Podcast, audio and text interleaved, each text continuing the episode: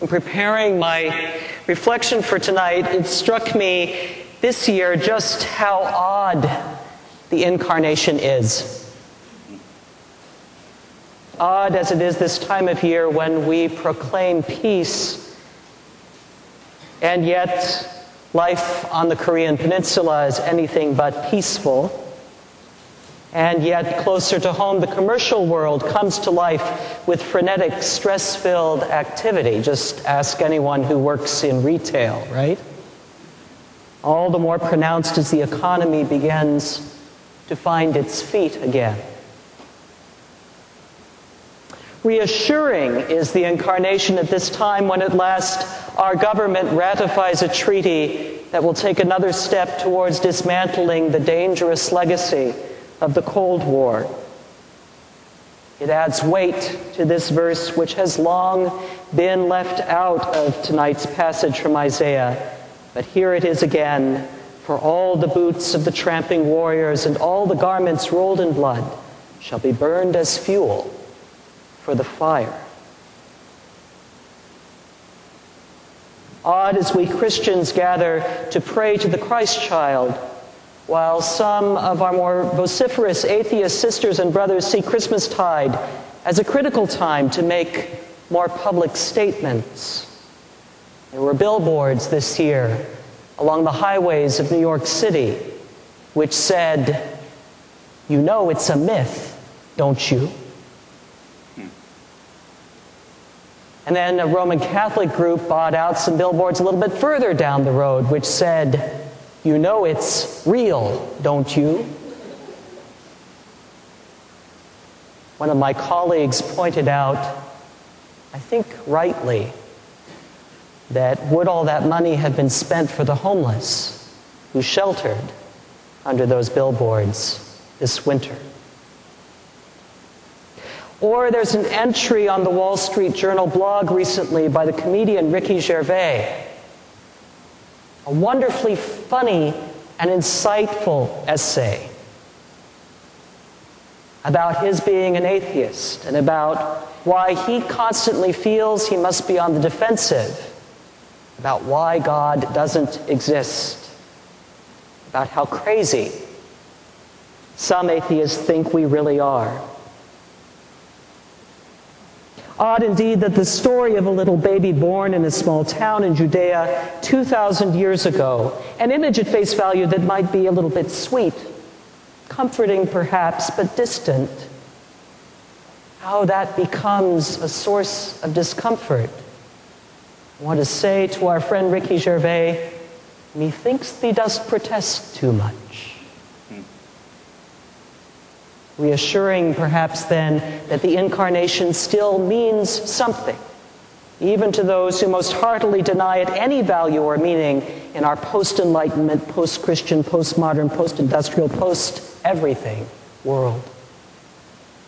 Odd that our messages of joy are lifted up at this time, even as we know some whom we most dearly love face considerable suffering, trial, pain, and even death reassuring that Jesus was born into that as well. We Christians have wrestled with the oddity of the incarnation for as long as we've called ourselves Christian. The stories of Luke and Matthew and the theologizing of John, which comes this Sunday, are not finished bits of history or well studied, carefully weighed measurements of empirical science. Rather, they reflect communities of Christians wrestling with the meaning of Jesus Christ and the stories that surrounded him from the beginning. How he touched and continued to touch generation to generation the lives of people, people like us on spiritual pilgrimage. Atheists are right to refer to these stories as myth but we understand them as myth in the very best sense of the word. Myth that embraces one of the deep mysteries of our faith, that profound sense of God with us in the muck and the straw of our stabled lives, the fleshy, fallible, and sometimes stinky nature of human existence. God with us in our best moments, and perhaps even more importantly, in our worst. We have wrestled with the oddity of a God who needed to be changed from soiled swaddles, vulnerable to disease, to tyranny, and all the uncertainties every human being faces. So much so that our key doctrinal statements, are ancient creeds, had to very clearly establish that Jesus was born of a woman and yet fully divine. It had to be established in writing, in black and white, because if you think about it for very long, it's an offense to the ancient philosophical ideals of a perfect, unassailable God. It's also an offense to the elevated humanism of a parallel but equally ancient understanding of a godless, ultimately meaningless life. You take those two ancient understandings together and they form a dualism that haunts us. A dualism that threatens to divorce us in our own hearts and minds from our bodies, that threatens to split the spiritual from the soil and grime and sensuality of this life, that puts God out there somewhere, either in the gaps of our knowledge, however vast they are, or in some lofty, incredible heaven that defies our logic, experience, and reason. The trouble is, neither are big enough ideas to contain our God, nor are they real enough for us. The incarnation resolves this dualism.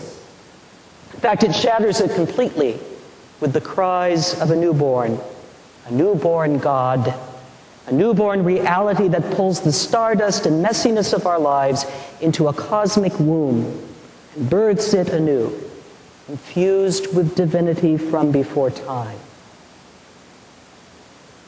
If at the one end of our Christian journey stands the cross with Jesus' arms outstretched to a world in love, then it is at this end this night that we behold Jesus as a fragile embodiment of that same love. Fragile because he is vulnerable to our cynical hearts and our tendency to dominate and control what we don't understand. This divine love beholds, beholds all of our wanton, craven messiness and embraces it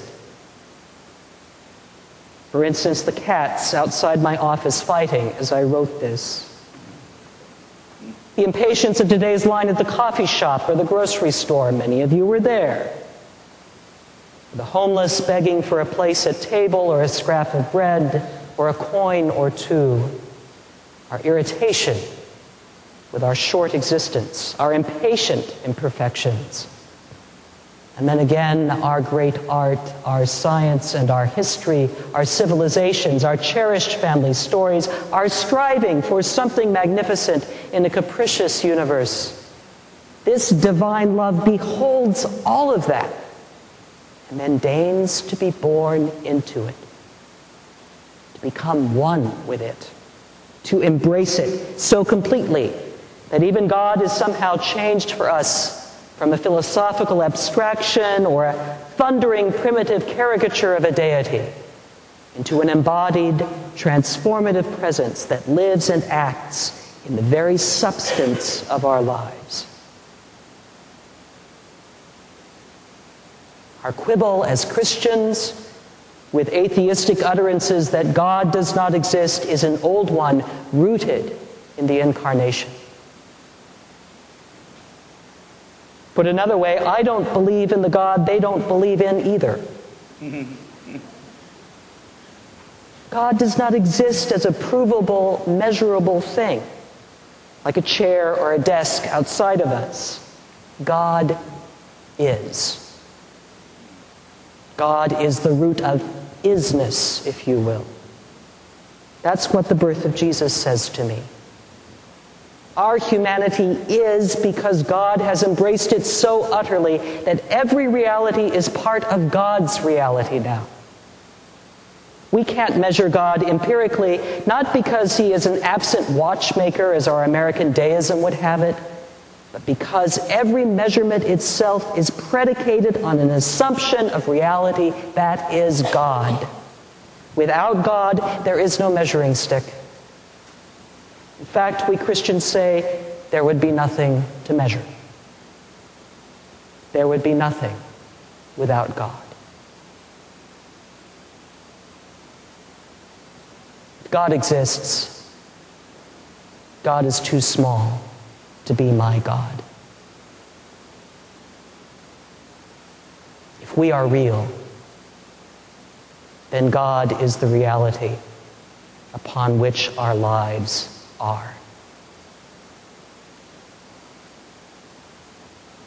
So Christmas reminds us that we are too more than mere existences, we are. We are touched by the divine hand, much more than the outstretched reach of Adam to a bearded deity, as in Michelangelo's depiction of the old story in the Sistine Chapel. We are touched, says the Incarnation, from head to toe. From birth to death, from virtue to foible, by a God who loves us so much that nothing, Nothing will be left untouched. Our faith, then, is that our evolving lives are constantly and consistently infused with this blessing. So much so that our life, whether we choose to recognize it or not, hinges on this love. And there are no words adequate to describe this dependence, and no suffering, no pain, no work of humanity or crash of the cosmic dance can utterly break our bond with this God who is born one of us, who is part of our DNA, our bones, our ancestry, our past, our present, and our future. Faith in incarnation is not belief in an abstraction, but an embrace of the fullness of reality, known and unknown reality that is God in Christ's. The birth of the Messiah is God's first great reminder to us and all creation that we are loved. Full stop, as Desmond Tutu would say. Body and soul, spirit and flesh, creature, child, healthy and infirm, rich and poor, old and young, remembered and forgotten, saint and sinner, long gone and yet to be born, a love that is perfected as it is whispered in the quietude of an infant sleeping. The eyes of wonder of a holy mother, the watchful gaze of a devoted father, the reverent observance of shepherds and animals and angels love that is preparing to overturn everything we thought that was, even death itself, recast the cosmos and all our being yet again. For a God who has loved us into life, into being itself, a constant reminder that we will never be alone.